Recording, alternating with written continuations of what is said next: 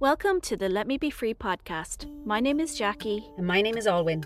We're two sisters from Ireland living in Australia, navigating our healing journeys together, and this is our podcast, Let Me Be Free.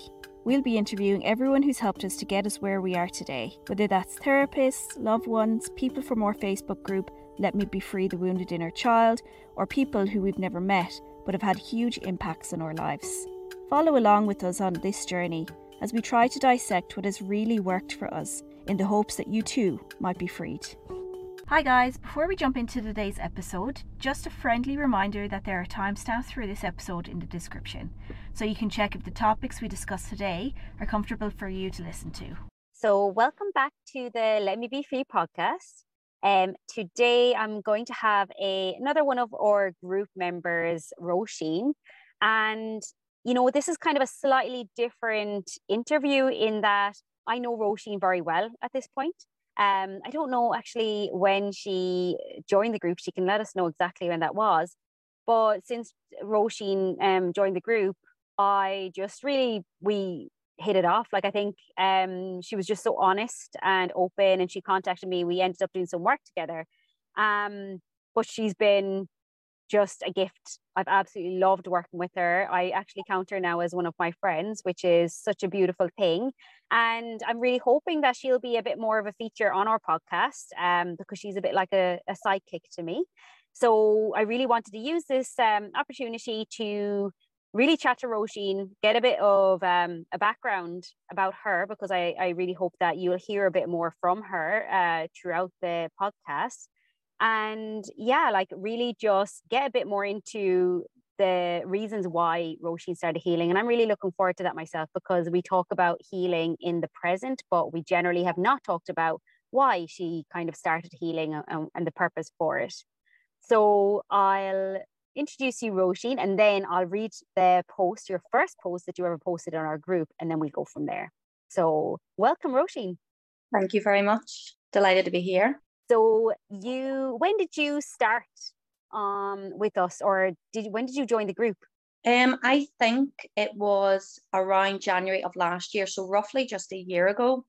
Um, wow. I, this time last year, I came across like I still wonder how I actually found you to this day because I never fo- I never followed Janet Lansbury it was the most surreal thing. I was literally scrolling on my phone one day and your interview with Janet Lansbury came up and I I read it or I listened to it. I can't remember which it was now. And it threw me into turmoil. I I was I can remember honestly um just feeling on the one hand that I could relate to this more than anything that I'd ever read, but also that I rejected it so strongly as well because at that time, looking back, at that time I was completely in denial. Um, but it, it touched something obviously that was there that was waiting to be, I suppose, um, for me to look at. So yeah, yeah and I I then joined your group because uh, I think there was a link at the bottom to join your group. So I went on your group, was horrified. which is kind of similar to what the post says essentially. So in that yeah. moment of horror, horrified, um, I'll actually read the post just so that yeah. you can we can get a bit of a real like uh, first-hand knowledge of what it is you were actually experiencing in that moment. Yeah. So what you said was, "Hey everyone, so I'm new to this group and new to the concept of inner child healing, etc.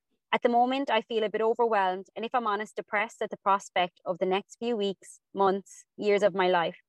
I respect everyone on here so, so much, I can't tell you. But when I read posts about how dark it is for you, how much pain you are in, how long, difficult, and slow this healing process seems to be, it frankly makes me feel scared, hopeless, and reluctant to even begin. And please, please don't take that the wrong way or as a critical comment at all. I totally get why people need to share and be heard and how healthy that is. But I suppose I'm just looking for some reassurance that I will cope with all this, some hope that I will survive it. I've recently become a single parent, and that in itself frightens me, and I'm scared it will all become too much. I have four children, three at home, and they need me to be strong, especially now. I've started inner child meditations and found them both heartbreaking, but also very, very positive almost as if this is what I have been needing so badly. But then I read, I read some books and hear about the long months and years of grief and pain ahead, or read about how people are hurting so, so much and think, I can't do it. I suppose in some ways I'm scared I'll go back to my old coping mechanisms. And so I decided to share this post for accountability as much as anything, which was an incredibly brave post. Yeah. I yeah, and you know what? I can I relate to that now because I still have so many moments like you know where I really feel all of that you know even to this day even despite all the work that I've done and working with you. You know it's it's something that you know i'm 46 now so you know i would say for 45 years i have you know existed in a certain way. And um it just it's it's huge. It's huge to change those habits and thought patterns and behaviors and to actually look at yourself you know look at that part of you that's suffering. You know i buried that so so so deep for so long. And i think that's one of the really fascinating things. I was thinking about before our interview today, I was thinking about you and I was thinking, you know, how the fuck did she decide to do this? Like, you know, I know lots of people who have been in marriage breakups, um, who have had massive catalysts for change and, and really deep traumatic experiences, which a divorce with that with with four kids is very traumatic, you know. And I think none of them decided to do the inner work. Like none of them decided to open Pandora's box of pain and suffering and dive into it. And so I was like, what made her, what made her do it? Like what, what, yeah, I, you found that podcast, which I'm absolutely shocked at. Like how on earth you found that podcast in the first place was divine intervention. But then why didn't you run? Why didn't you just hightail it out of there? I feel like I did for a while. I mean, my honestly, looking back now, I didn't make a conscious decision to start this process. I didn't even make a conscious decision to leave my marriage, if I'm honest with you. It, it I honestly feel as if it happened um to me because that part of me that was just in so much pain um kind of took over in a way because even when I first I mean when I joined the group initially and and sort of before that i had got so much i had been reading so much into this idea of healing your inner child but it was all like i've said this to you before it was all that kind of glamorous glossy like you know essentially i'll be honest what i believed was look i've left my marriage i'm on my own here with you know finances falling down around my ears um not really knowing what the future holds really really terrified and I bought into this idea that I could heal myself in about I, I had set aside like a month that I was really going to do this work. And there was people that I was following on Facebook and things like that who, you know, that's how they sold it. And and I I've told you before, like I paid for paid heart healing four part heart healing programs that you're going to look at your inner child and you know you were going to do that for a short term, you know, very finite period of time, and then you were going to be healed. And I believed that. So that was my mindset at the time was like, right. Um, so then I found your group at the, around the same time, and it was very clear to me that that was not what you were, you know, you were kind of um, putting forward as the path. It was very much, you know, this is a lifelong process. You know you really do have to to look at this. You can't run away from it. It is going to be painful. Um and and i didn't. At that point my my I, I rejected it. Like i um you know i thought no absolutely not. I love i loved everything that you wrote on that group everything that you wrote resonated with me on such a deep level, but yet still I was like, no. And I didn't really engage, I don't think, for probably like the first six months. Um, it, it triggered me a lot, you know, every because I was thinking everything you wrote, I was like, this this girl is writing about me. How does she know how I feel? Like, how does she understand? But on the same you know that then my ego or whatever was saying no you're not like that Roisin. No no no you you know you haven't been through what Alwynn's been through. You haven't been through what these other people have been through. You know almost like you're um a fake was how I felt.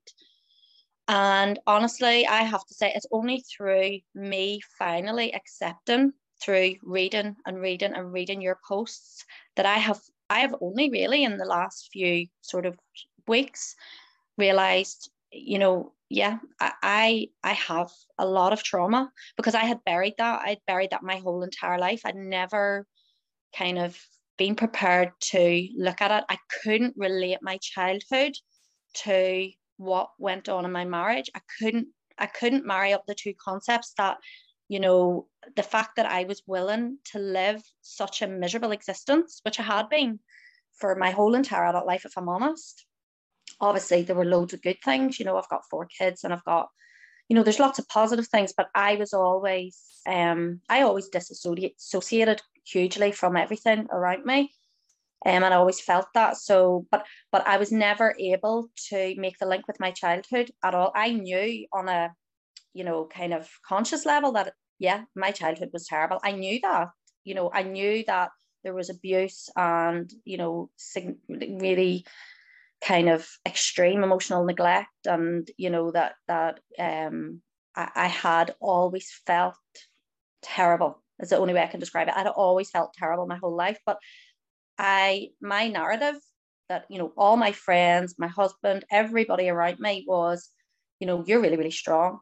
You're, you're the only one in your family that's that's normal you know my family have a history of extreme you know mental illness um, um, my mom has chronic depression and you know she was barely present really our whole childhood and my dad um, was very very ill. He had um, you know manic depression and he he committed suicide and there's lots of things that happened.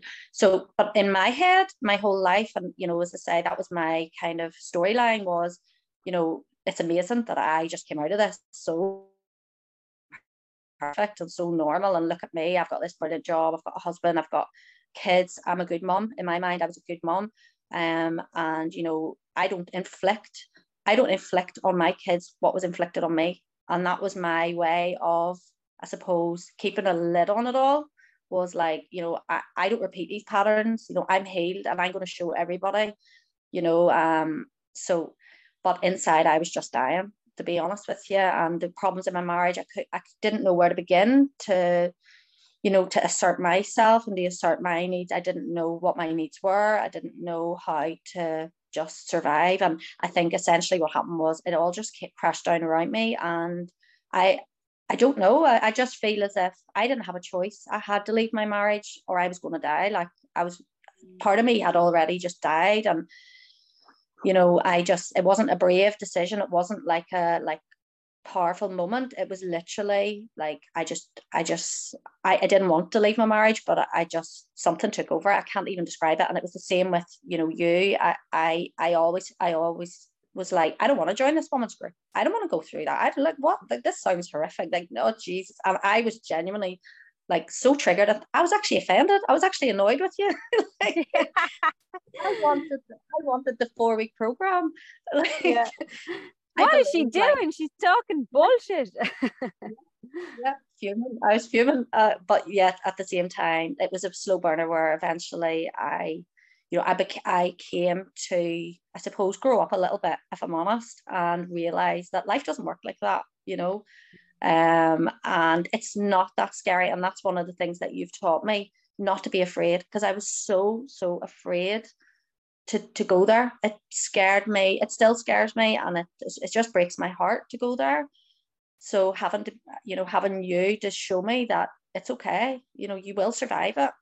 That's that's really I think what I needed ultimately because I just was such a small, weak person that I had this front and that's how I coped. But but yet it was more painful than anything I've done with you. What I was doing before was more painful. That's a scary thing, isn't it? I think that this is one of the most scary things is that we're so afraid. I, I have this um real I don't know what I would call it, but I I don't I don't know if I heard it somewhere, but it was the discomfort of staying the same has to be more uncomfortable than the discomfort of change because so many times it's actually the familiarity of the chaos, the familiarity of that it's that we get so used to feeling miserable that we just think that that's our normal that's okay you know it's it's normal to hate your do- job every day it's normal to you know scream at your kids or hate your partner or be in a loveless marriage and just hang out for the drink at the weekend or hang out for the chocolate or hang out for whatever it is in the future that is going to make you happy. And i think that this is kind of the choice point i or maybe not even a choice point really but it is kind of I feel like for so many of us, it's the discomfort of staying in the familiarity of the pain and the suffering has to become more uncomfortable than the discomfort of being like, fuck it, fine. I'll look at this stuff. I'll I'll deal with it. But not everyone does choose that. We can bury your head more. You could have chosen an addiction. You could have chosen a deeper addiction in order to stay in that marriage. And many people do. Many people do choose rather than the discomfort of, even though they're so uncomfortable in the misery and they're not really fully aware of the misery, they just think that that's normal. Well, then many people will just find another way to cope with the misery, add something to it, add an affair, add you know something else to to bring take away some of that pain and so, you know, I, I, recognize this so often in my life and in my healing where I get to those choice points where it's like, you know, fuck, which is more painful? This experience right now that I'm feeling, or this possibility of it being easier.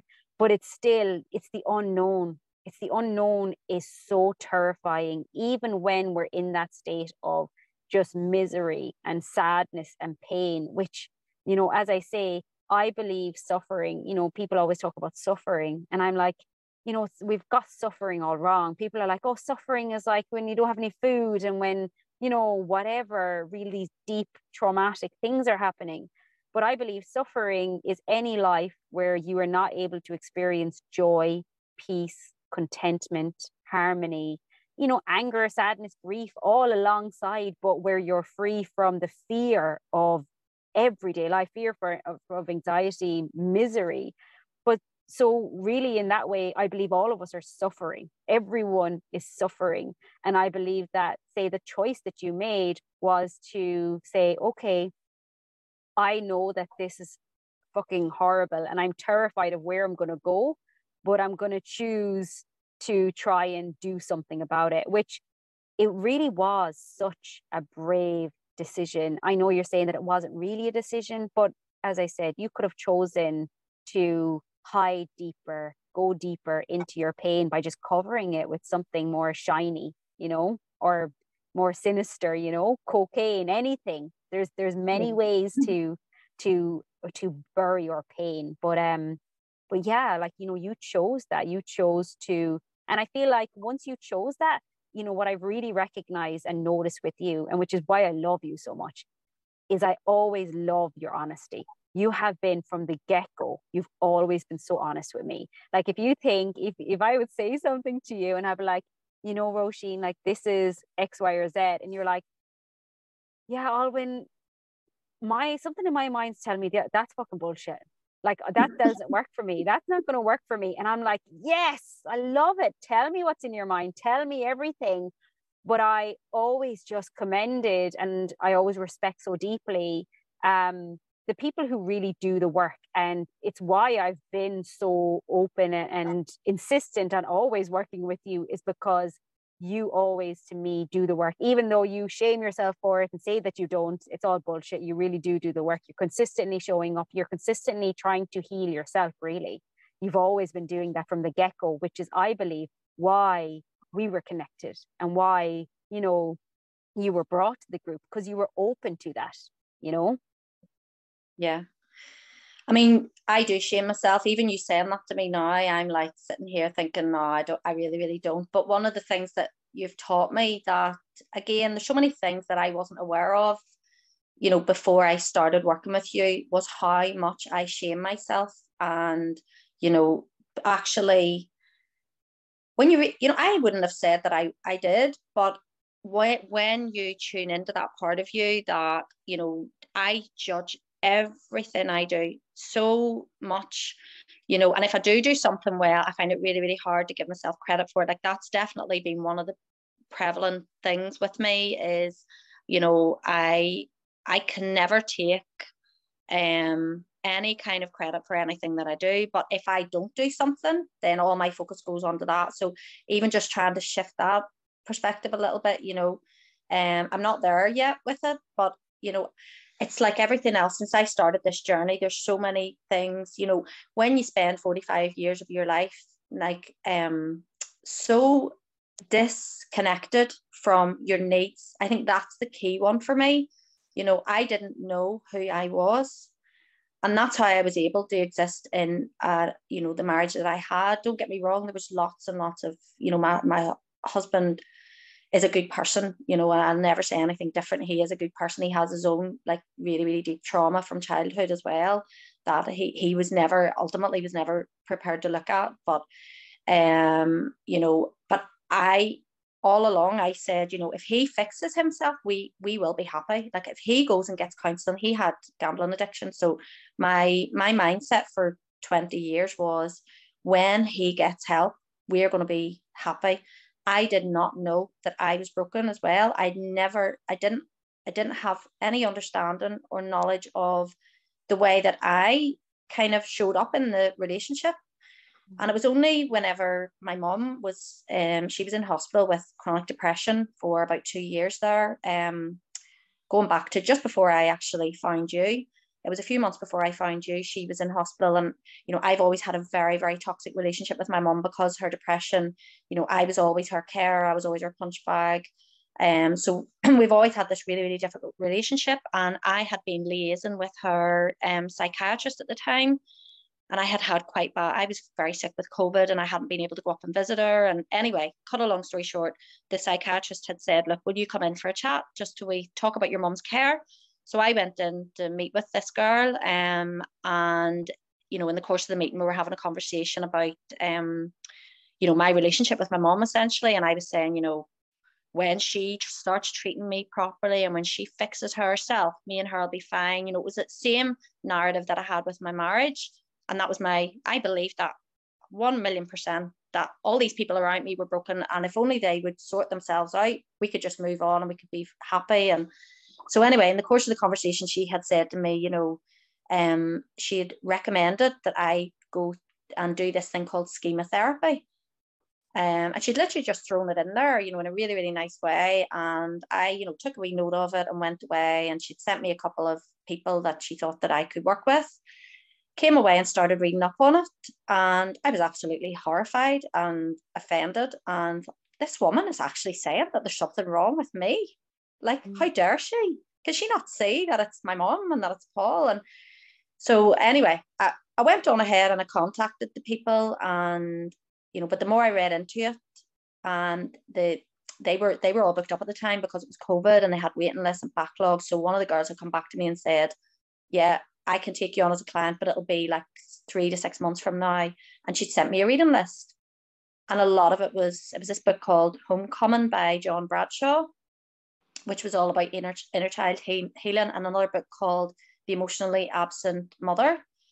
So I got the books anyway, started to read them. And that's when it floored me. It literally, I was reading about myself and I had to accept at that point that, you know, I was I was very, very affected, you know, and that was the beginning, I suppose, of me unraveling this this kind of um, you know, self-image that I had developed over the years, but it had also been given to me because I was always told, you know, I was always my mom's care. I was, you know, she would have drummed into me, you know, you don't have depression. You're lucky. You're the lucky one. You know, you need to be there for me. You need to, um, you know, uh, look after me, care for me, be my my punch bag, whatever. And I I one million percent bought that. And then it was very much, you know, in our family we were expected to, you know, go to university. We're expected to, you know, have a career. And you know, so on the surface, from the outside looking in, I had all this and I had achieved this despite everything. So it was literally that was the beginning of this kind of okay, now it's time for me to actually get to know me, you know, take all of this bullshit essentially out of the equation but that you know i know i knew in my heart that it wasn't true so um that was kind of the start of it and i was still married at that point and i was still with my husband I, um and I, I honestly think that it was a drip drip drip like slow process mm. where you know i uh, eventually i came to the point where i was like see if i don't see if i don't um look at myself and start to try at least try to get better like you know i i don't want to be i don't want to be here anymore i don't actually i don't want to be alive because once you realize you know like you were saying that you know you don't have you don't experience grief or anger but you don't experience you know joy you don't experience presence. I was never present with my kids. I, you know i always felt this sense of extreme like i don't belong anywhere. It's the only way i can describe it. Um, I was frantically trying to manage Paul, micromanage him, instead of actually, you know, taking a step back and saying, what about me? Like, I actually matter. You know, I was really, really codependent, like chronically, I would say chronically codependent, you know, um, and yeah, it just, it just kind of went from there. And I honestly feel like I was guided towards this group um, but it, it, it did take me a long time to, you know, really accept that, you know, I I am I am um I am similar to all of these people on this group because initially I you know it, it takes you a long time to kind of let those those layers of um you know what the the the mask that you wear or the like the mm. armor that you wear to get you through the day you know and so yeah it's it's been it's been a really kind of honestly like as painful as it's been like I've spent this last year most days I just spend in tears and you know but I have to say this last year has been the best year that I've had because it's the year that I've actually but I've, I've started to, un, to understand myself and I know that I'm only at the beginning of that process but it's just blown me away. Like everything that I've learned, I've had so many moments where it's like, Jesus, I actually understand now why I show up the way I do in certain situations. You know, and uh, why I have so much shame, why I have so much guilt, and it's been from working, you know, one to one with you has been a godsend to me. I couldn't have, I wouldn't have done it. Like I just wouldn't have done the work on my own. I, I don't think anybody can, if I'm totally honest. Yeah. You know, I couldn't anyway. Yeah, definitely but like you know i think i think that god to be honest there's just so much that you said there that like it does it makes me even emotional like it really does because i'm so proud of you roisin. Like i really am. Like you know i've seen you from the start. Like i remember how how much self-loathing you had how much self-hatred how much you bet yourself up and it was just your normal. It was just the way of life. And you know obviously as time's gone on because of your dedication to your own healing to you showing up for yourself. Yeah of course uh, you know i have been there with you and i've been a guide for you. And yeah it's amazing to have a guide especially someone who believes in you is so important. But you know it's up to the person to do the work and show up and and face themselves on such a deep level.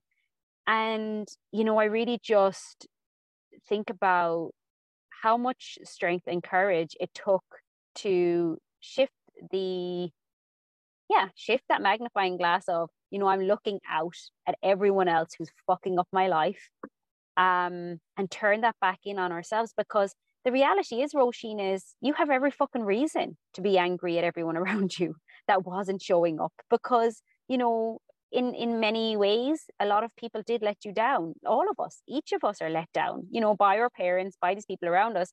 And so you know we all have the right to be like fuck you. It's your fault. You did this to me. This is your fucking problem. Like fix yourself and adjust who you are around me.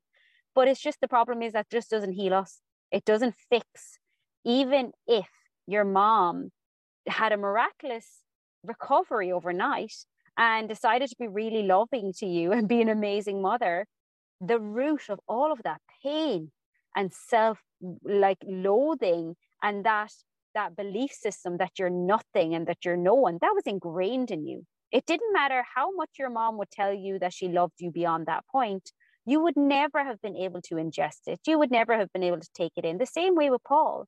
You know if he had turned around and you know been this incredibly eh, you know connected partner your inner child would have been like hey, what's happening? There's something there's something not right here. This isn't safe. I don't feel safe because this isn't mm, this isn't what i'm used to. And you would have found ways to sabotage it anyways. Everything has to start with the work that we do within ourselves no matter who is around us no matter what environment we're in. And so often i do find that people will say you know oh well it's you know my partner is the one that's fucked up. You know especially if one of our partners has an addiction it's easier to be like well they're the problem you know that they are yeah. the issue. Um and i don't it's because of their childhood it's because of them. But in so so often and I, I was talking to someone about this recently i believe that you know the partners that we attract i believe that they have to be of the same vibration to us which means that when i met my husband rob you know I always think, why did we come together? We're, we weren't very much, you know, totally different backgrounds, everything. But now me and him very much recognize that the reason why we were so attracted to each other was both of us felt the same brokenness inside. Yet, if you were to look at us and talk to us, you know, especially in later years as I started healing, I looked like this broken, wounded, you know, feral, like falling to pieces person. And everyone looked to him as being this strong. He's always been that way, strong and, you know, n- with no issues or no trauma and just happy. And only because he chose to do his own healing, which was because I essentially gave him an ultimatum. And I didn't do that from a place of, um, of wanting to change him necessarily. I did it from a place of I'm doing my own work and I know what I deserve and I deserve better than this. And you are you are not facing your own trauma. And until you, if you can, if you can't face your own trauma, then we're not going to be able to stay together because I'm not going to remain your punching bag, your emotional punching bag. And yeah. so similar, so many men are like, you know, I don't have any trauma. I'm fine. I'm not going to get help. But it was because my husband, you know, I know that he, I was his everything. And so it, it pushed him to the point where he was like, fuck, either I'm going to lose her or I have to face my shit, which is that for him, that tipping point of the discomfort of staying the same, you know, became more uncomfortable than the discomfort of trying to change. He couldn't um, cope with the idea of losing me. And so that was enough of a push for him to, you know, work himself and do his own healing. And it's as he does his own healing that we recognize we are just as broken as each other. We've always been as broken as each other. We've always been as hurt, as brokenhearted, as in pain as each other. And I believe that, you know, no matter what we look like on the outside and no matter what we present as, whether it one part of the, the equation seems completely fine and well functioning, I believe that at the root, all of us have something to heal and we can only start by healing ourselves. And I know that if I told my husband that I needed him to change, he probably wouldn't have done it. But it was the fact that I said, no, I don't like, I want better for you, yes, but it's what I'm not willing to take. I'm, I'm deserve better than this. Um, which took a lot for me to say, but it's from me doing my own inner work and finding my own worth and finding my own voice and recognizing that I'm sick of living in a life where I come last. And I really see yeah. that that was you. You know, you really have started to reconnect with those parts of you um and really yeah like dive into to all of that into that that healing yeah i mean definitely i I think in my experience and from what I've kind of went through the last year, when I started to, you know, get that knowledge and understanding of myself and when I began to heal, I think I did quite a lot at the beginning. Like I think see that initial couple of months was such a steep learning curve for me and it fundamentally changed me. And it wasn't that I consciously decided that, you know, um, I'm not willing to live like this. It it actually was more that my energetically I rejected that existence and you know like I it wasn't premeditated. I didn't choose. I didn't plan to leave Paul. I didn't have you know like a I, like it was it was so sudden and so you know but you know um, we had separated before because of the gambling bouts and you know things had been so awful between us and that we had had temporary separations. But um you know I was always going to go back because I always believed that I needed Paul. I needed him so desperately as much as he needed me. And you know I couldn't exist without him you know from so many different reasons like logically. And and those reasons are still there like financially practically you know we built a whole life together over decades. So you know it was absolutely terrifying for me to leave that and it still is. I still have days now where it's it you know it just tears me apart you know that you know because we weren't together for a year like we were together for our whole lives and you know we've we've four kids together and it just breaks my heart. But at the same time i think what you're saying is spot on like when you when you do this work you know you can't go back. And i rejected that as well. Like i was actually quite angry. I was like i want to go back. So many days yeah. i just want to go back. I just want you know, I look at other people around me and, you know, albeit I know that, you know, you know, people have opened up to me like friends and things like that since I've been um, you know, separated and they're like, geez, you know what, you know, you're brave. I sometimes I wish I could do that. And I know that I, you know that everybody has their own problems at the end of the day.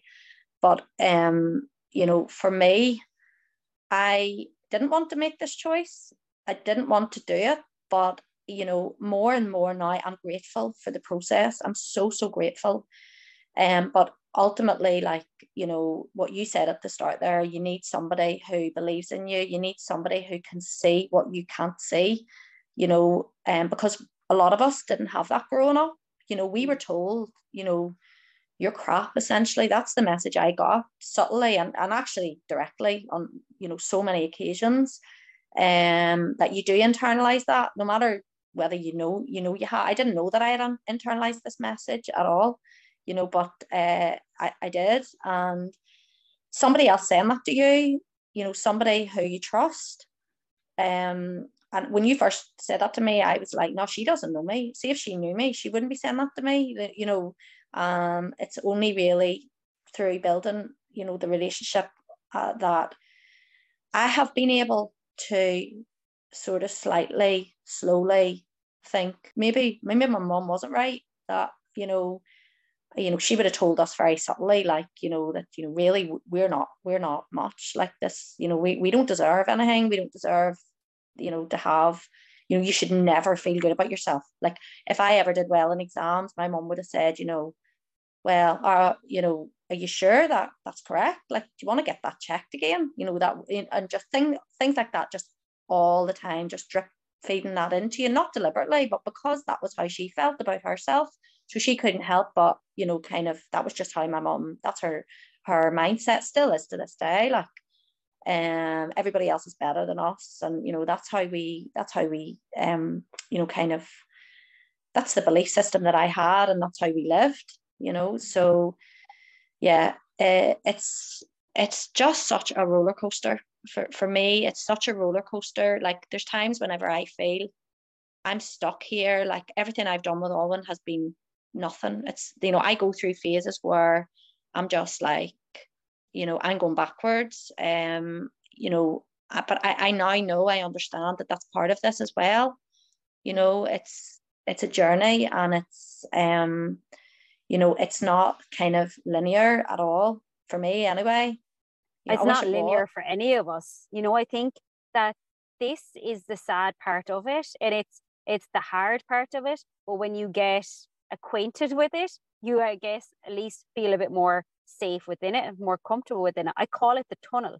You know, I think that there's, you know, if you're going to go on a journey, you get in your car, you know, if you don't if you don't know where you're going, if you don't put anything into the sat nav, if you're like, I just don't want to be fucking here.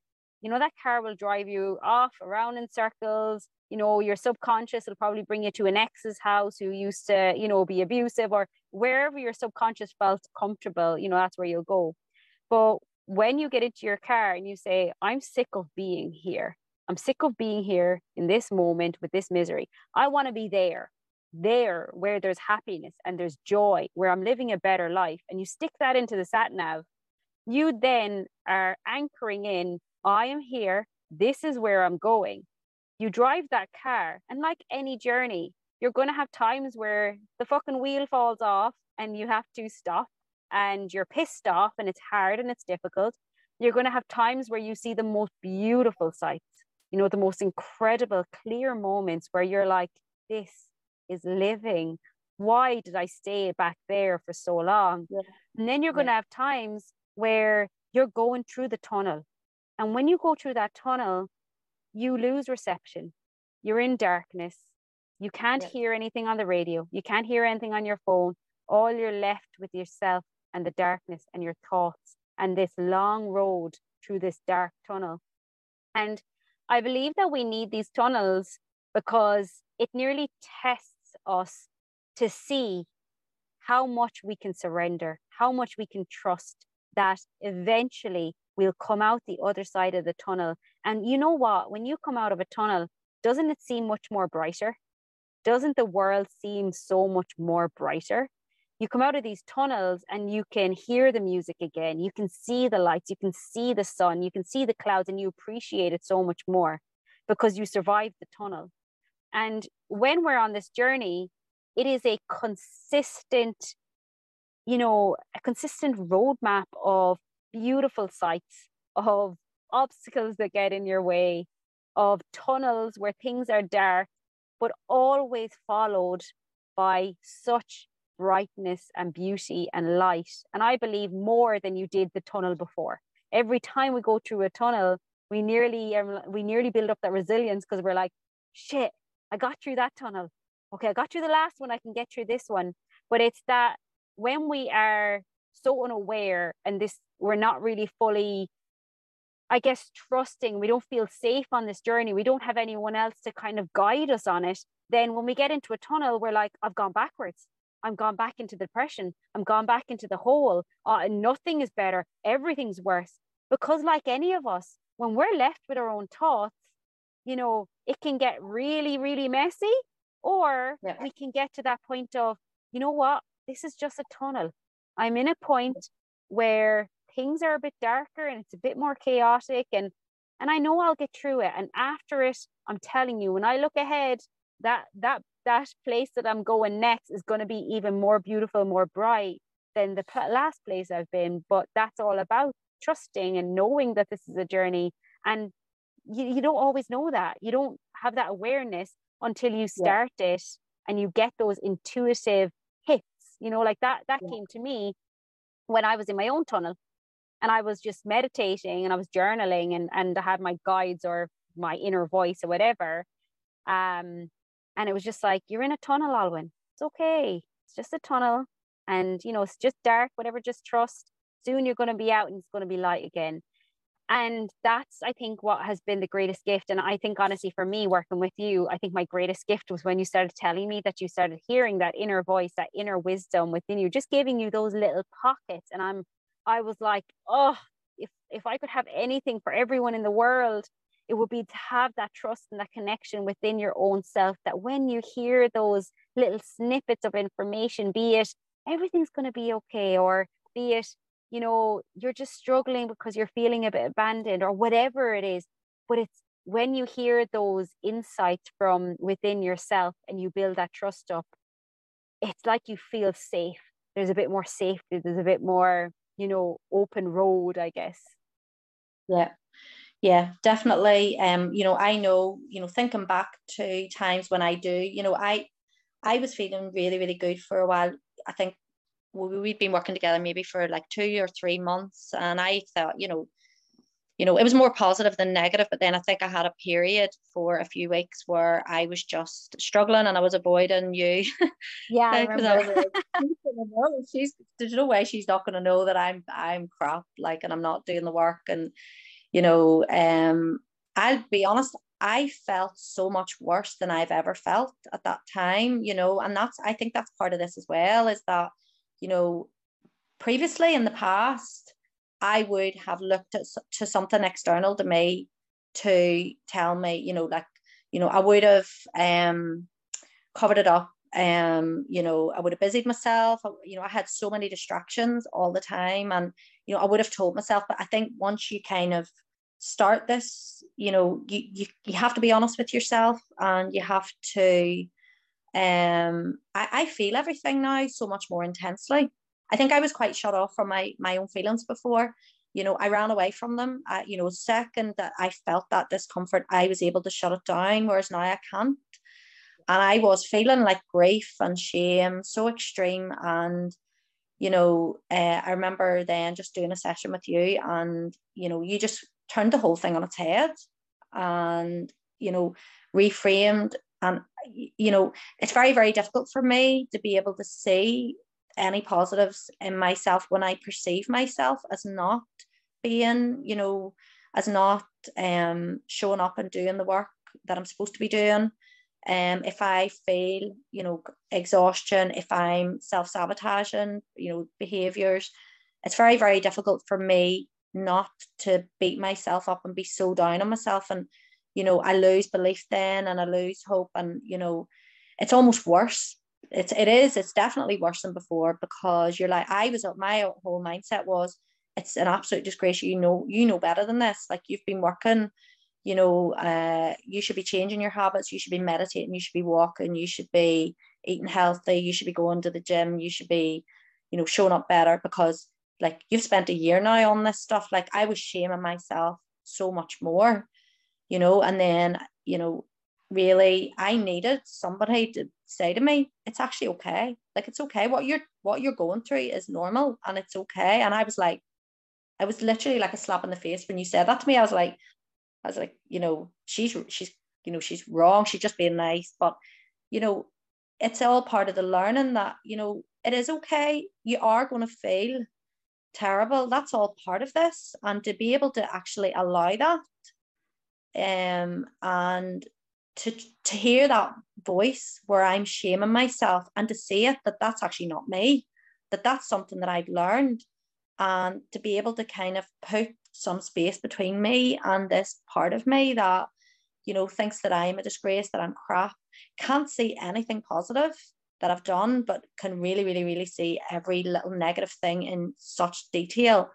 You know, um, it's just a gift. Like it's it's it's a relief because I've never been able to do that before, you know. And you know, I think the the other thing for me is that you know I never had any belief. I still don't. I still I'm I'm still early on in the process, but you know, for me, like having belief that things can change and th- that there is there is hope and there's a possibility, you know, because like I think in one of our sessions, one of the things that you really showed me, and I I you showed it to me, I knew it, but I wasn't able to sort of you know, make the connection or recognize it was that, you know, my belief system from childhood was that life is hard. Life is just shit.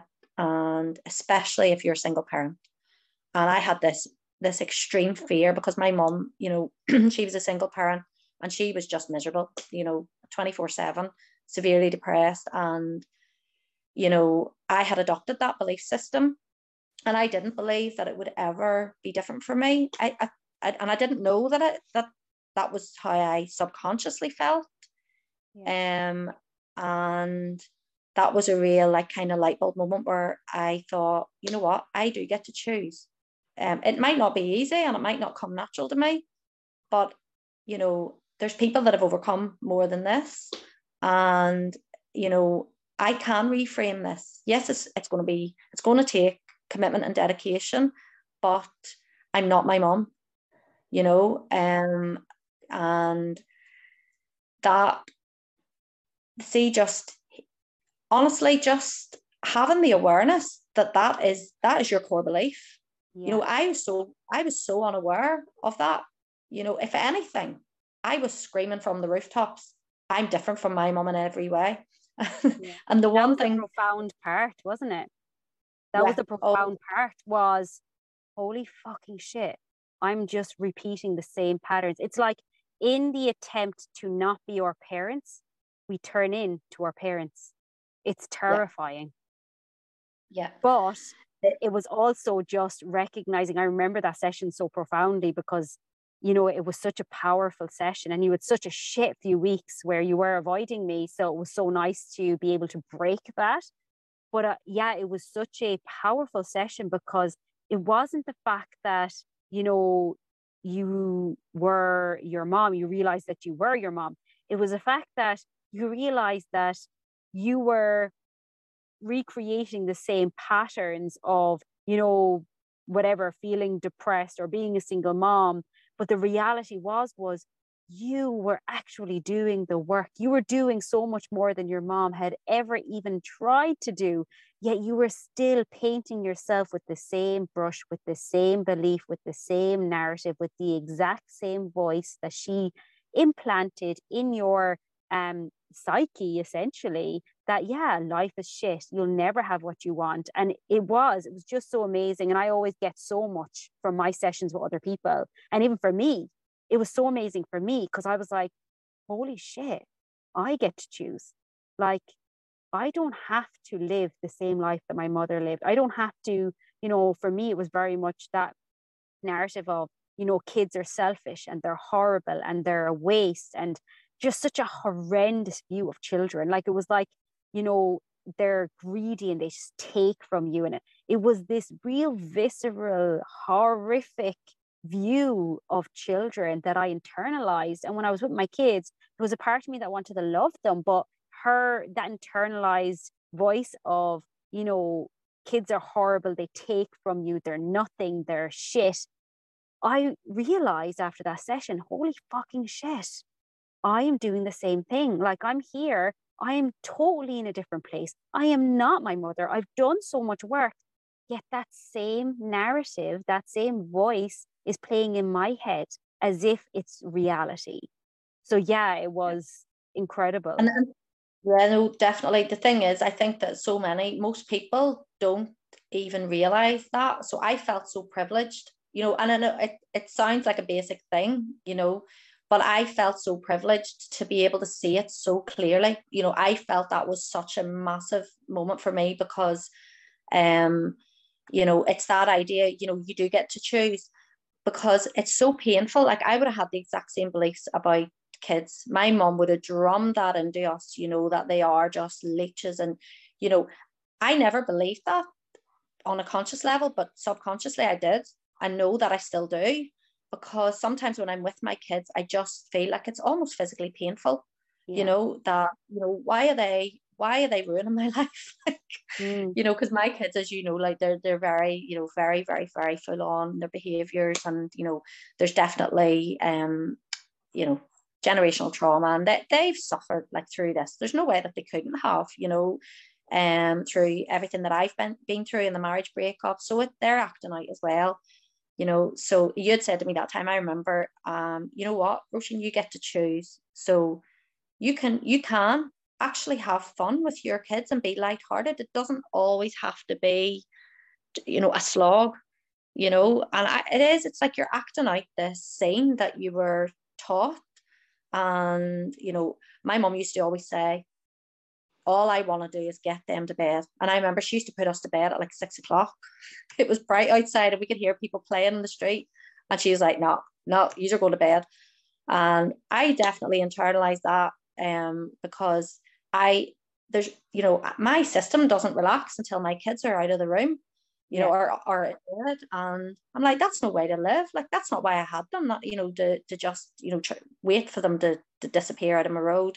So, yeah, it's it's weird, but there's definitely that thing of you know I have always screamed it from the rooftops that I am I am not like my mom in any way, and the worst thing that anybody could have ever said to me was you're like your mom, and that's but that's it. Like you know, it's that's the reality for me as well, though. Like you know, my biggest fear is that I'll be my mom, and it seemed as if by trying so hard not to be her, I was becoming her trying yeah. so hard not to be angry, I suppressed all of my anger.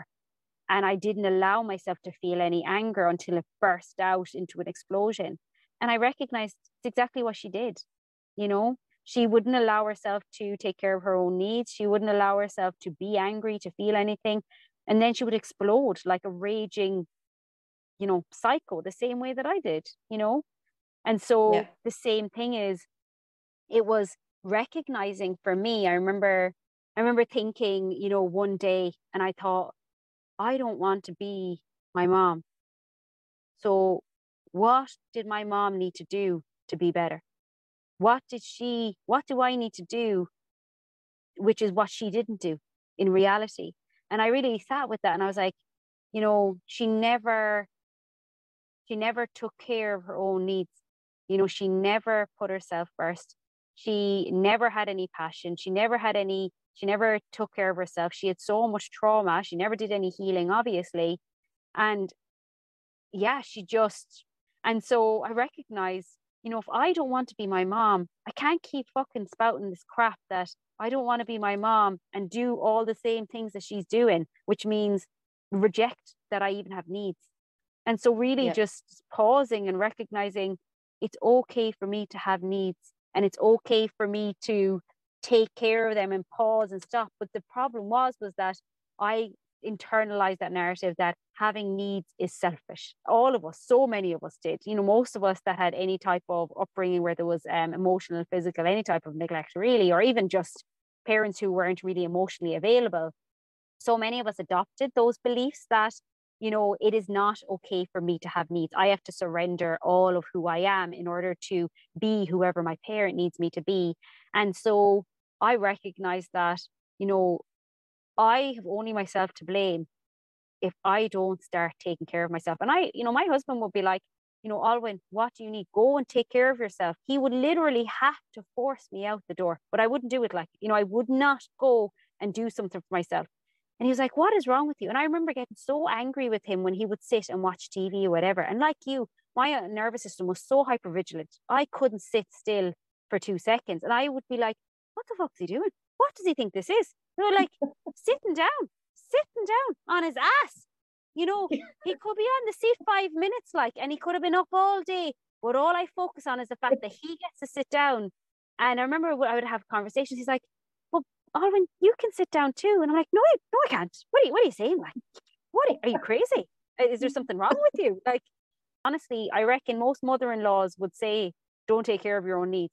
Like most oh, mother-in-laws oh, that I have ever encountered, it's like if a woman, if the woman takes yeah. care of her own needs or puts her own needs first, it's like, you, yeah, it's it's like what are, are you insane? Get divorce that one. Do you mm-hmm. know? A million percent. Yeah. I, I would have had the exact same experience. You would have, you know, that that was the worst thing you could have done. I remember with my eldest, or he's now 25. I remember when he was a baby, like I had him quite young and um, my mother-in-law passed away um, about 10 years ago but um, with my you know I was a young mummy and I hadn't a clue and my mom wasn't present at all so I didn't have anybody to look to um, as my mom was really really ill at the time. And I remember my mother-in-law who was a lovely person like well-meaning but I learned very early on in uh, my experience as being a mother that rushing, you come last. Every single time. And that would have been her um attitude to parenthood as well. Not the like not the men. Like the men can watch a football and do whatever they want and they get their dinner. You don't eat until you know like every everything else is done it's definitely like bred into us. Um i would actually get triggered uh, you know by by people who uh, you know that this is how i know that it's so ingrained in me because people who you know say for example in work because i one a big part of my job is um is training. So we would we would be um imparting information i suppose on the the law to like senior managers and senior professionals. And you know from the outside i suppose looking in it's quite a um you know you, you are in a, a, a position of responsibility and you're taking on something that other people would probably find quite challenging but i could never and can never feel any sense of, you know, I, I it actually really grinds on me these people who take this kind of um, you know, sense of superiority almost. I would say it like that, you know, you know, like they think they're something special because they're standing up there, you know, because there are people in my work, you know, would have a very different approach to me, probably healthier, where they they actually know, you know what, I'm I'm doing a good job here, and you know, I I am um, you know, uh, in a strong position where I can share this information. I'm confident enough to do it. People can ask me questions. That would really grate on me to the point that I know, like, when something's triggering you like that, there's something not quite right there. Um, I would be very, you know, um, very down on myself, very much like, you know, yeah, okay, so I might have done that presentation well, but that doesn't mean nothing. I can't take anything from that. Like, otherwise, to do that would be, you know, I would be a big headed, you know, not very nice person. Too so I for your I've, boots. Yeah, and I've definitely taken on that thing. You know, I look at them the people that I'm teaching as they know so much more than me like and they mm. don't they don't it's just ridiculous. So yeah I, I definitely um I really really feel that um uh, both at work and at home you know? Even now like I've said you I struggle with my teenage kids. I struggle with asking them to do anything because I perceive that I should be the one that does all the skivvying that you know I and this is something that I never linked back to my upbringing either and my, my mom used to say to me, you know, Roisin, you're going to burn yourself out. You're going to run yourself into the ground. Like, why can't you ask them? And, you know, even working with coaches before I even met you, like would have said to me, right, the job I want to give you for this week, Roisin, is to get the kids to do this each day. And I'm telling you now, I couldn't do it mm. because there's just this part of me that's like, you know, they're they're more important than me. They matter more than me and you know i should be the one that you know they didn't ask to have a younger sibling. Like my my youngest is six so he takes a lot of my time and energy. And i work full time as well. So you know there's not very much left at the end of the day. Plus i don't have i never sleep very well so i'm always tired. So there's always a big part of me that's like oh if only my daughter would do x for me in the evening and if only my son would do that. You know like 40 minutes half an hour chore whatever. But because I feel so much, you know, that, you know, everybody else's time is more important than mine. Everybody else's, I want them to, you know, come in at the end of the day. And there's really, there's definitely a huge cultural thing now as well. Like when I look at other parents and other families and talk to other people, they're all, they're all, you know, um, that their kids are not asked to do very much. So then there's this whole part of me that's like, I don't want my kids to be different just because I'm I'm a single parent why should they have to suffer you know so yeah it's a huge thing with me it's something that you know i i do find very challenging to and overcome think, you know, yeah do you know what i find with it as well which is really interesting is you know, I remember to, the podcast or the episode I did with Isabel, and she was talking about the, you know, looking for the validation from our children. You know, she was like, I'm, you know, I don't need to have validation from my kids, you know.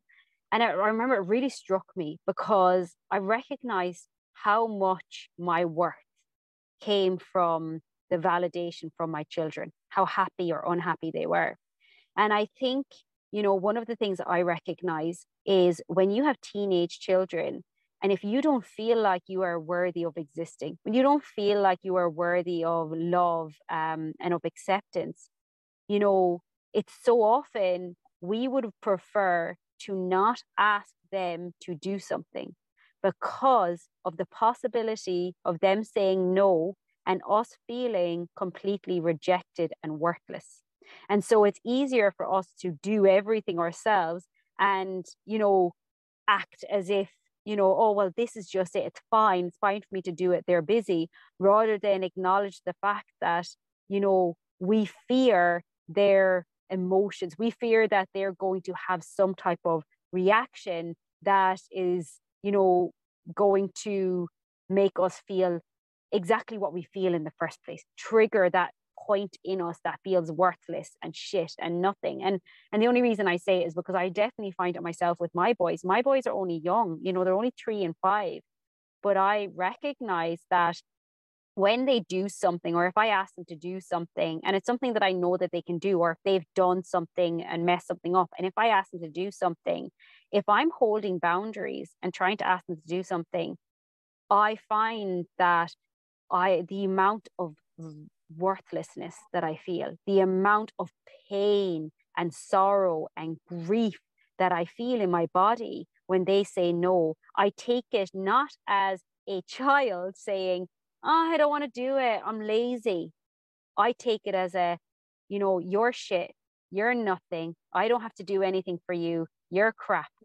And so when I perceive it from that lens, then I then get angry because my defense, my reactivity then is, well, I'm just going to get angry then because I feel really hurt. I feel really rejected. It is, it is hitting on the wound of of shame and pain within me. And then I get angry with them. So I stopped asking them to do something. Like my husband was like, all when you don't get them to do anything, they have no responsibility. They don't take care of anything. They don't do anything. And I recognize that I did that all in a way and in an attempt to stop this cycle of them not doing what I asked, me feeling so worthless, so rejected. They don't give a fuck about me. That's the voice inside my head. When I stopped to listen to it, I was like, holy shit, you are nasty. It was like, they don't give a shit about you. You're nothing. You're no one. They're laughing in your face. No one loves you. No one wants you.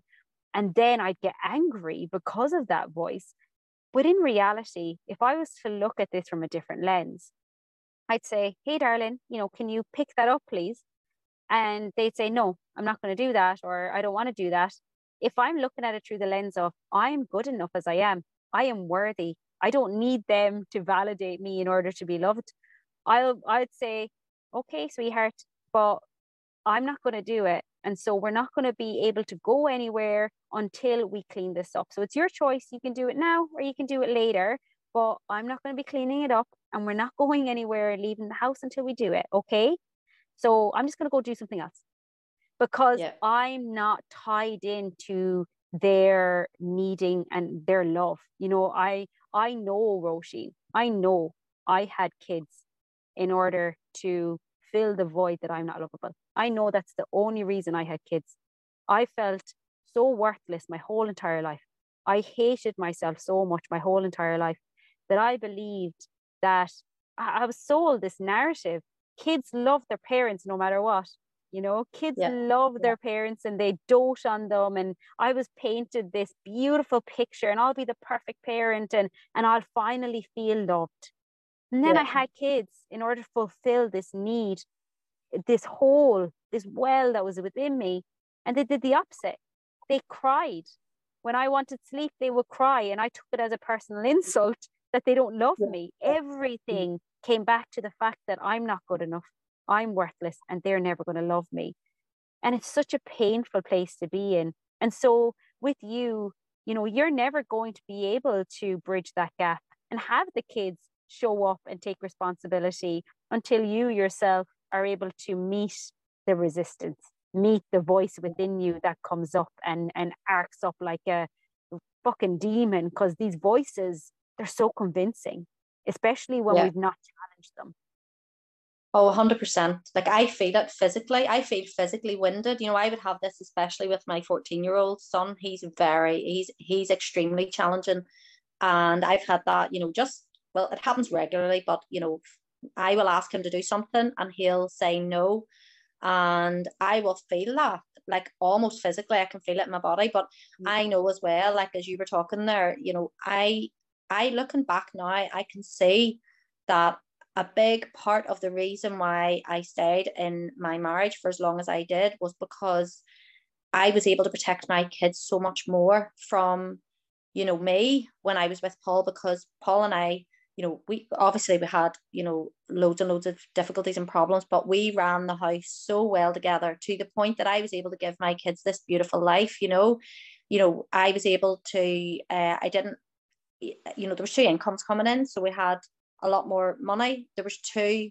You know, Paul was very, very hands-on, like extremely for, you know, to the point that, you know, he was probably more hands-on than me because I had a, a more challenging career. So he would have taken on more responsibility. And my kids had a blessed life. And I was, I took, looking back now, like I took so much um, pride from that. You know, like you said, it was, you know, I am, I'm changing, you know, I'm I'm having these kids and these kids love me. And they did. You know, they don't love this version of me. They don't like it.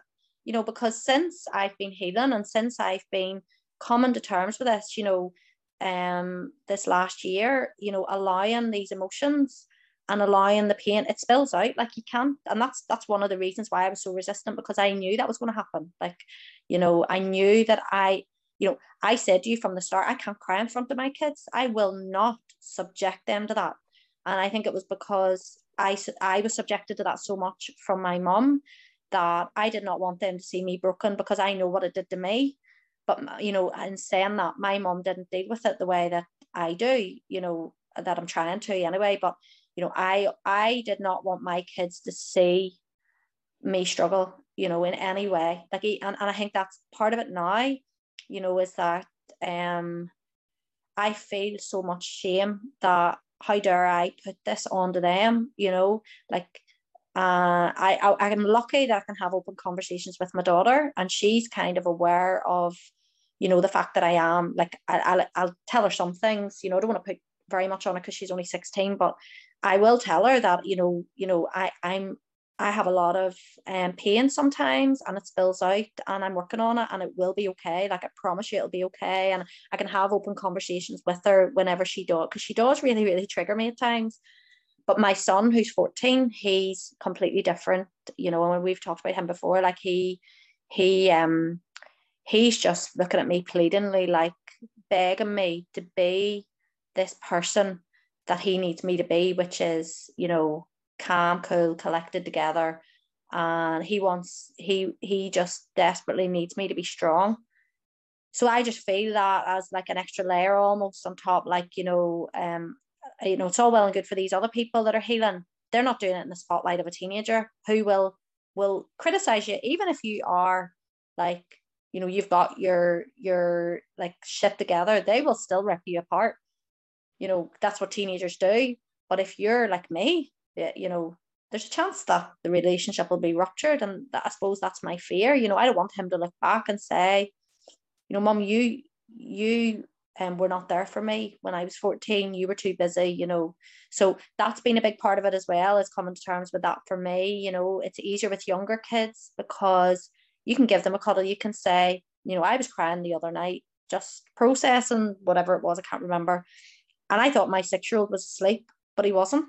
I because I always lie on the bed beside him till he falls asleep, just since the separation and things like that. But he sat up in the bed and he he literally came over to me and he was and he put his hand on my face and he was like, "Mummy," and I was like, "Oh, geez, like what am I doing?" I thought he was asleep, and I said, I just automatically said, "You know what, darling." Mummy's just sad, but everybody's sad, darling. Like you cry sometimes. I'm just having a wee cry here. And he was like, he was like, Oh yeah, mummy, that's okay. I do cry and he gave me a cuddle and he lay down and went back to sleep. And I was like, that's the difference between wee ones and teenagers, you know, because teenagers have got their own hormones on board and they're, you know, they're finding their wee way. And I just, I just, I never wanted to put any of this on them.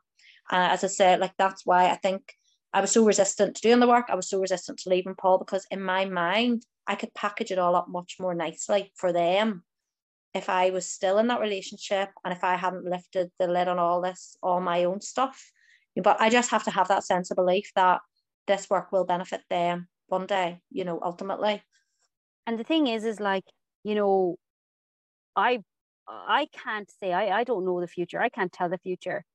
But I I firmly believe it so deeply that your children will be so much better off even if you spend this year crying, even if you spend next year crying, it's not the falling apart.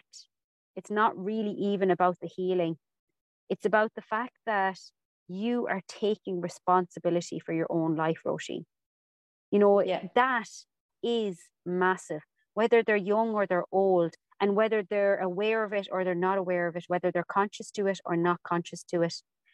You know, so many people you know they stay in marriages because they're like i don't want to rupture the family. I don't want to i don't want to create that for my children. I don't want to hurt my children.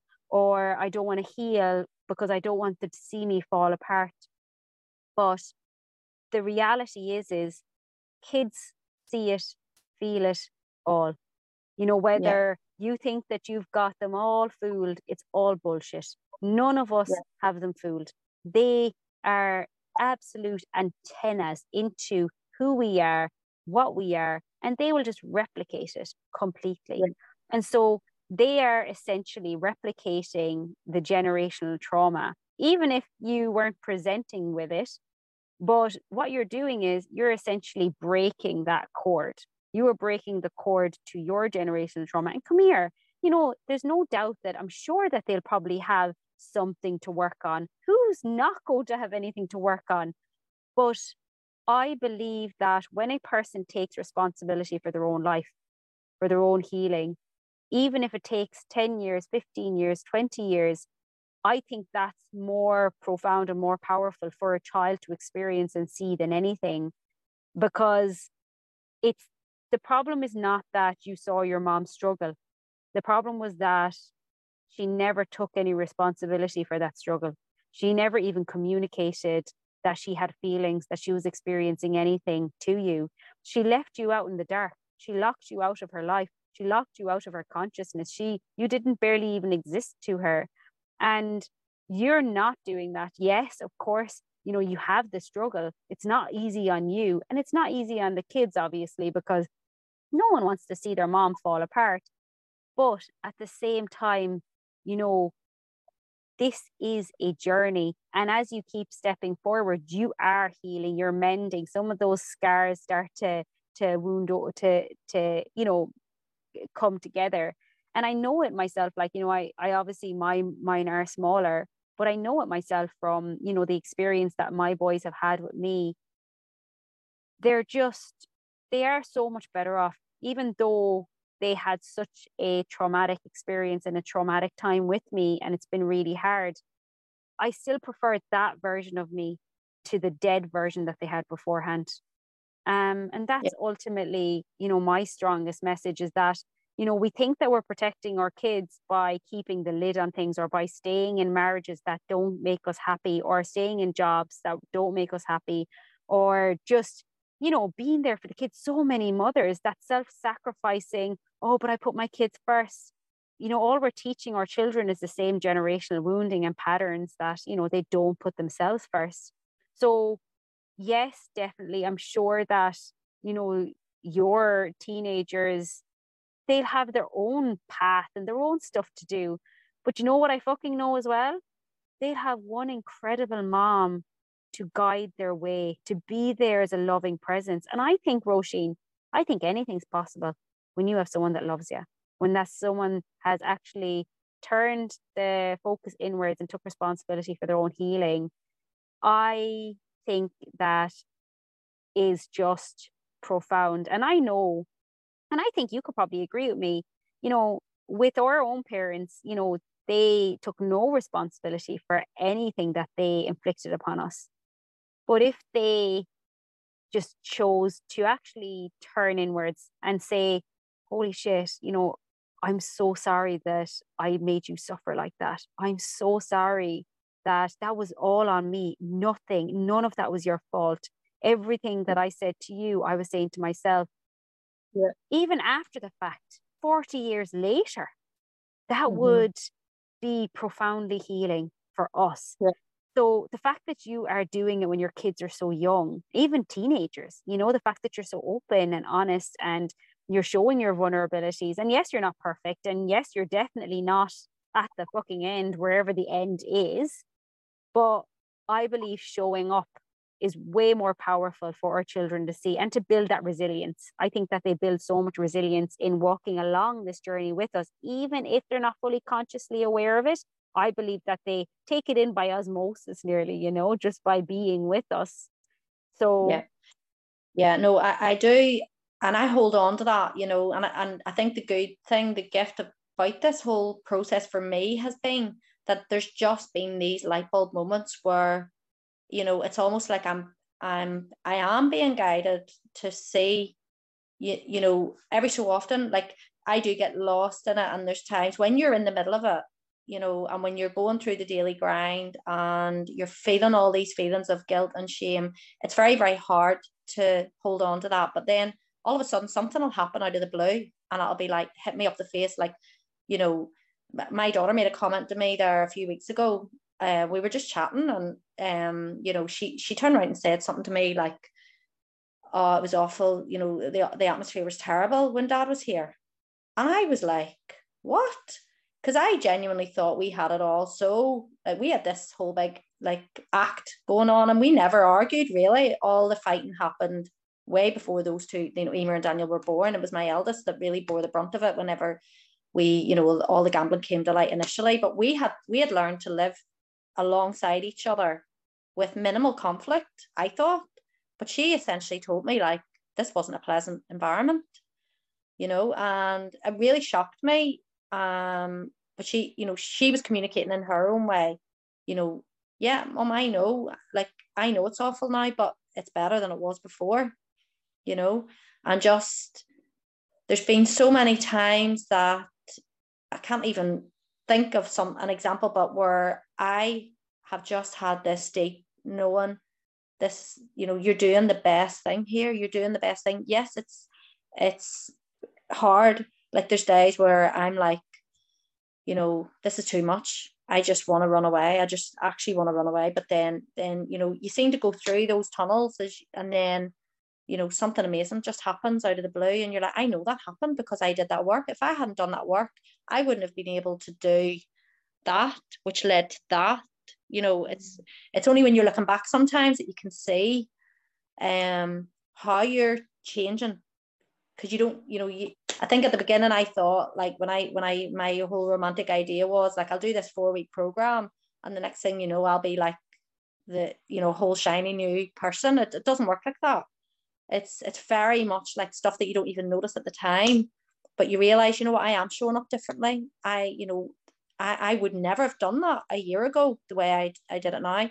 But there's also those really really horrible icky moments where you know i think when you're starting to like um tune in to your own feelings a lot more that's a lot of the work that i've been doing with you is you know trying to be able to identify what it is that I feel in a particular moment or what it is that I need. Um, and when this is something that you've never practiced your whole life, it can overwhelm you and you can become very, um, you know, just just completely overwhelmed and, and struggle. And being able to accept that is hard. I, I want to do it in secret. I don't want to do it in my home around my kids, but the reality is I don't have a choice. So all I can do is just try to repair um, and uh, just just keep going, just keep moving forward. Um, because ultimately, I do believe that I will be in a different place, you know, in five years' time. Um, we'll, and you'll be alongside me. We'll be doing retreats and everything. bring it on. so you know, I want to. You know, you're always so good. Um, you know, I really love that you're always able to ground this work in a way that I can't because I've I've been doing this for quite a bit of time. And so I really love that you bring that to the table. And so, you know, if there's, yeah, for people who, whether they haven't started the work or they don't even know what the fuck to do, they're just lost. They know that they're not happy. You know, what would you say like what advice would you have what what what would you say to people who are just knowing that this isn't what they want or they're just unhappy or they just know something's not right but they don't know what to do next what would you recommend i suppose the main thing i have to say you know is um go with your gut i think you know i try to ignore my gut because we're all sold this kind of, you know, sexy, like version of healing. It's definitely a thing online where it's like, you don't have to do the work. You know, you really, really don't have to do it. You can cut corners, you can take shortcuts, and that's so appealing now because we all live in this like, you know, fast pace. you know, we're all working, we don't have the luxury of going off and, you know, I did not want if you'd have told me a year ago, if you'd have spoke to me this time last year and said, yeah, you'll be sitting here next year, your finances won't be any better. Because that was a big, that was a big um kind of motivating factor for me was I believed that, you know, my my um wounding, the way that it affected me was that I didn't believe I was worthy of being um, in a strong, you know, be, being able to uh, have money, being able to keep money, being able to, you know, believe that I was worthy of that. So I thought, right, if I do this healing for a couple of months, then I, you know, things will start to look better for me in my reality. That's what I believe. But um, I also kind of knew that it was too good to be true. And I think that's the main thing I would say. Like, go with your gut because you're the stuff that you know you posted as much as you know I, I was resisting it. I it it hit me so deeply um that I knew that was what I needed to do. There was no question in my mind. I just didn't want to do it. so yeah, I think you know what's right for one person isn't right for everybody. There's all different kind of things out there, and I'm trying different things alongside the work that I'm doing with you. There's so many amazing like resources. So, you know, when I started, I literally like trawled your page and there was so much information there on like parts work and um you know inner child healing meditations and I was kind of just doing a wee bit of trial and error and you know figuring out what worked for me so that to me it's like you will know when something resonates with you you won't you will you'll feel it deep inside and I always did and you know for me I think there was a link with you with the kids and how I felt you know in parenthood so you know one coach will be right for one person and another coach will be right for someone else. So find the person that you really resonate with. But for me as well, it was your personality as well. You know, I think we're, we're quite similar. Um, and I always felt that I could trust you. I always felt that, you know, um, you didn't bullshit me ever. And you need that as well. But um, for me, the other thing I would say is, you know, I resisted I didn't want to work with anybody at all. Like I really, really did not. Like I think it was maybe eight months into being part of your group that I, you know, eventually reached out to you and suggested working together because I didn't want, I did not want anybody to look at me and see how kind of broken I am and how, you know, I always, I always put on a brave face and nobody else could see that. You know, I think if most people in my life knew that they, they just don't know, like um any of this stuff really. So um but but working one to one with somebody personally I think is a must. Like it I, I don't think you can do this on your own, not in the initial stages anyway. You know, I I couldn't have uh, I had read every single self-help book on this stuff and I had I had started all these programs and I think whenever you are um kind of in that place where you don't have any self belief, you don't have any, you know, you shame yourself. I would have always found a way to, to shame myself and say, there's another program you've just started and you're crap. So you've stopped it again after two weeks because you're just not thing. And that was a pattern that kept repeating itself for like years before, you know, I got to this point. So you literally need somebody who's going to like grab you by the throat and say, no, you're not, you know, you're not crap. You're not all this um, you know, I I definitely think that those were the two main things for me. It was following my gut instinct as to what, you know, who um I needed to work with and just keeping on checking in on a regular basis as well, you know, um with the group and with the posts and you know, because I learn everything, it's like drip, drip, drip, um, you know, over time. But there's so many synchronicities as well. Like, you know, I find you post things at the exact moment that I'm feeling that. And I'm like, there's no way that this this can be right. Like, you know, so you know, it's just um yeah, finding that finding that individual or that group or that person that, you know, really gets you and and that you can relate to. And yeah, initially working with somebody one to one and then going from there would be my my key things. But you know, go with your gut um, and through time, I have developed uh, an ability to know what it is that I need as well. Um, you know, and also to forgive yourself as you know when you do check out, because I do check out quite you know regularly, but I think that's part of it too. You need to for your own sanity, otherwise you yeah. would just burn yourself out. And that's it. Like you know, I think so many of my clients, you know, they have that shame and that you know it's like oh you know, I've just have not been doing anything, I haven't been doing the work, or I've been eating shit food constantly. And I'm like, of course you have.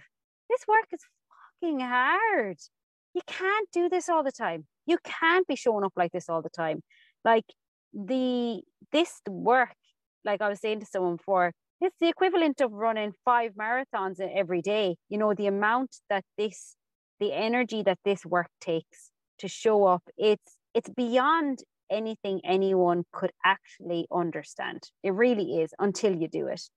Um, yeah. so it is, it's it is just um it I think if if nothing else, what I want to bring forward always is that no matter what it is that you're doing, one, like you said, trying to follow your gut. And if you have no idea what your gut is, or you can you can't hear it, that's totally fine. Follow the breadcrumbs. Just like you said, those synchronicities. You know, if you see that podcast episode and you're like, oh, something about that. I don't know why. I'm just going to listen to it. Then listen to it. And if you have a drive to contact someone, the voice in your head will say, don't do it, but do it. You know, like that's, you know, you were so brave to get in contact with me. You were extremely brave. And, you know, you were like, you were just kind of like, you know, I don't know if it's going to work out, whatever. And I was like, no, perfect. Let's start work now. Because my intuitive guides were like, once I got your message, I was like, yeah, we're starting work. I don't really give a shit how, what way we're going to make it work. We'll make it work because I knew it. Like I was so, I had so connected to my own inner wisdom by that point that I knew when people were sent to me, you know, for whatever reason. And so I didn't give a shit about how we were going to make it happen. I just knew that we were going to make it happen because the bravery that it took for you to reach out. Obviously, I've been taking on one-on-one clients, but but you know, I think following those breadcrumbs, you know, like if you keep on seeing that same, you know, book being recommended or, you know, a, a psychiatrist or whatever, a psychologist or whoever that may be, or a group even, a group that's out there in person or a group that's online or sharing in a group, all of these things that put you outside your comfort zone, that put you more in the mix of healing is always going to bring you closer to where you want to go. And secondly, really releasing the shame, which is so obvious, you know how massive that is for me. You know, the shame around whether you're meditating or not meditating, whether you're doing the right thing or the wrong thing. There's no right, there's no wrong. You know, it's very much about following what you need to do in each and every moment. If you feel the call to contact someone, contact them. If they don't get back to you, that's fine maybe they'll get back to you in two months time and that's exactly when you're meant to work with them not right now. But just really trying to ask for help saying okay i recognize i'm not where i want to be. I want to be happier. I want my life to be different. You know if there's someone up there if there's a universe or a god or a spirit or if there's even just a part of me please help me find the way. Just i'm open to it. And i promise that when you open up to it things happen. Things start shifting. Things yeah. start changing. Yeah. and i've noticed so much with you. Like you know the more that you've opened up that connection you know the more synchronicities that happen and fall upon your lap. And these things you can't you can't make these things up. Like the same with the posts you know? Like connect in with these things um and don't shame yourself for not being where someone else is or not doing what someone else is doing you know everyone yeah. else's journey everyone's journey is so unique um, and it doesn't necessarily mean the more you do the more healed you are because sometimes the more you do it's the more that you're trying to fix yourself whereas you could do yeah. some one thing you could do one practice and if you do that practice well that could bring you way further than the person who's doing a bit of everything you know and yeah. so there's no point in shaming yourself yeah no i think since i've kind of got better at that, one of the things I've noticed is that I will naturally, um, I will naturally, I've naturally changed my reactions. I haven't tried to force it. You know, whenever re- whenever I get, you know, whenever something really triggers me, whenever I'm really fearful, now I'm naturally saying, you know what, Roisin, it's going to be okay. I trust that this is going to work out and you know not automatically going into that kind of you know that because I have developed so much belief over the last 12 months you know there's situations that I thought I wouldn't get through this year you know, emotionally, financially. You know, I, I thought I would break, you know, and I haven't. And that's one of the things that I would definitely say, like, you know, overall be positive because it's actually a gift. See, see, despite everything else, see being given the opportunity to get to know yourself. If you've had the kind of childhood that many people have, you know, um, for whatever reason, you know, to be able to get this opportunity to, you know, um, reparent yourself or whatever, whatever it is, and you know, allow those those allow yourself to feel that compassion for yourself and forgiveness. You know, I perceived myself so negatively before this. You know, if I didn't do things, I you know, I always beat myself up. But now I have so much more compassion for myself that I I can see, I know why I am like that because I've I've done all this work. So like I if I was starting again, I would I would approach this as a gift in a more positive way. And I would I would also know, you know what, see no matter how painful it is, it's worth it.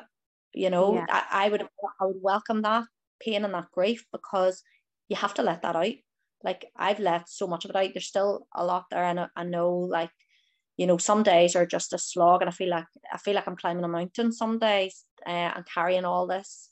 But it, then there's other days where I feel lighter, and I know that it's because you know I did I did allow a lot of that you know that crap out of my system. I let I let some of it out. You know, you know, and it's it's still a lot of it there, but it, you know, it, it will take time. But overall, I'm just so, so, so grateful for this because I am a different person than I was a year ago. You know, other people might not see it. If you looked at my house and looked, you know, I thought it was all going to be external, like, you know, I'm going to get this brilliant new job. And it just, it doesn't work like that. But I feel myself that I'm so privileged, you know, to have been able to learn from you and learn from everybody else in the group. And I think that's one of the funniest things is that, you know, so often we think that these things are going to fix the external, you know, like, you know, my even physical appearance, like that was such a big thing for me. I really wanted to physically look different, you know, and, um, and, you know, with regards house or a car, I've never been that materialistic, but there's so many of these things that we wish to change in order to make what's inside of us feel better and we think that that's rich that's gold. But when you do this work and you can connect to yourself in that way there is no greater gift there is no gold richer than that feeling of nearly coming home to yourself you know coming home to you know it's like what's the point in in having a beautiful house if this house your own self is just filled with hatred and sadness and pain? It doesn't fix anything. And you know i think even for my husband like you know obviously he's been on this journey now with me for a bit of the quite a bit of the time. And i just see it in him. You know he's just shifted so much dramatically about how he physically looks and what he needs in order with regards what our house looks like or a car he's like nothing matters you know? Nothing outside of us matters because if you don't have that self compassion that ability to have love for yourself and it's that's a path and it's a journey it, it takes a long time to have that that self love that self acceptance but as you get the trickle of those moments where you do feel it's like a sigh of relief that you know some of that pain has left you that's when you realize what real wealth is. That's what you realize what what real power what real beauty is. And you could look at the people with these mansions and with these perfect lives and smile at them and go no one's as rich as i am. And that's honestly how i feel. Like i yeah. i believe that i am way more wealthier than most people on this planet because I don't fear what lives within me. And I still do a bit, I'm still on the journey, but that ability to be with myself, to to feel at home within myself um, is just profound. And the ability to receive love because you know my boys i was never able to love them. I was never able to feel love but from them in the way yeah. that I do now. And, and I, he, one of my little boys gave me a hug the last day, and it just really just caught me again this fact that for so long I couldn't feel that, and to be able to feel that and feel their arms, feel the presence of their little arms around me, not thinking about everything else I needed to do or feeling so afraid of the anxiety within me, I was able to just be present and just love them in that moment. And I was like, fuck, we're getting this all wrong. You know, this yeah. is the goal. This is success. All the rest yeah. is bullshit. Yeah. Yeah. No, definitely. Um, yeah, I I agree. I mean, you can't accept love from anybody if you have this wall up, which I, you know, and it's it is chipping away at that and you know, being being free, like you I said this to you before, like I used to look at the title of your group and say, like, what is she talking about being free? What is like I don't know what that means. Like I, I'm definitely free. Like I don't know what she's on about, but I I understand that deeply now. It's like, you know, um, I need to be free because I put so many constraints on myself and it's letting go of those, you know, um, you know, being able to just relax. Like mm. that sounds so basic, but see when you can't do that and you've never been able to do that, like that's painful. It is actually physically painful when you can never relax. Um, you know, uh just there's there's no point in anything else because you're not going to get any joy. You know, I've you know, there's times in my life I've got good, you know, good jobs, good things have happened, but you take this with you wherever you go. It doesn't matter if you're in flipping, you know, Portugal on holidays, you still take this pain with you wherever you go. And that that's the bottom line. Yeah. And what's the point? Like, you know, it's there's no freedom if you are locked in a cage no matter where you go. You know? Yeah. It's like you just bring your chains with you. You bring your manacles, and you're just chained to the next place it's it is it's i remember the same thing you know going on holidays and just dragging all of this pain and sorrow and sadness with me and you know i'm very funny now like i'm like i don't want to go anywhere i don't want to go on any holiday until i know that i'm in a space where i can actually open up enjoy it and feel free and i definitely have experienced a lot more of that now you know with um, going away with my friend, going out with my hu- husband. And I was like, holy shit, like this is what it feels like to be free, you know, just looking up at the trees and feeling the the sun. And it's like I've been in these moments so many times in my life, but I haven't been present to them because I've been so locked in whatever trauma I was living. And yeah. I, I honestly just stood in that moment going, if I only got to experience this one moment, it would all be worth it because it was that beautiful. You know, what's yeah. the point in getting to your deathbed and having survived, but never having actually having any moments of presence and joy and happiness, you know? Yeah, yeah, definitely. So thank you so much, Roisin. Like, you know, as always, it's so amazing to chat and hopefully we'll be doing a lot more. We're going to be doing some questions and answers we're hoping to do, aren't we? That's the yeah. one of the plans. So we're going to be looking at the group, getting people to maybe throw in some questions. Um, and you know, me and you are going to go through those together. Um, and yeah, just different things. I think we're just we'll play around with it, but you can be my little sidekick for um for some of the yeah. podcasts, fully into them. Um, uh, yeah, but yeah, I'm so grateful. Thank you so much for um, recording this with me today. You're so busy, you've got lots on, so I really appreciate it. Oh, listen, it's my pleasure. Um, I'm just delighted and grateful for the opportunity, like I said to you before. And yeah, looking forward to doing the questions and answers because I know personally that's where I get so much value, you know. Hmm. Okay. Love you lots. Thank you so much. Thanks so much for tuning in today, guys. All the links to the information we discussed in this episode will be in the show notes, including timestamps where we change topics. So if you want to come back later and just listen to one section, you can. If you haven't done so already, please join our Facebook group. Let Me Be Free, The Wounded Inner Child, and post either anonymously or not what's going on for you in your world. We'd also be delighted if you would share this podcast or the Facebook group with one person who you think would benefit from the information. Be alone, Mahaguf. Have a beautiful day.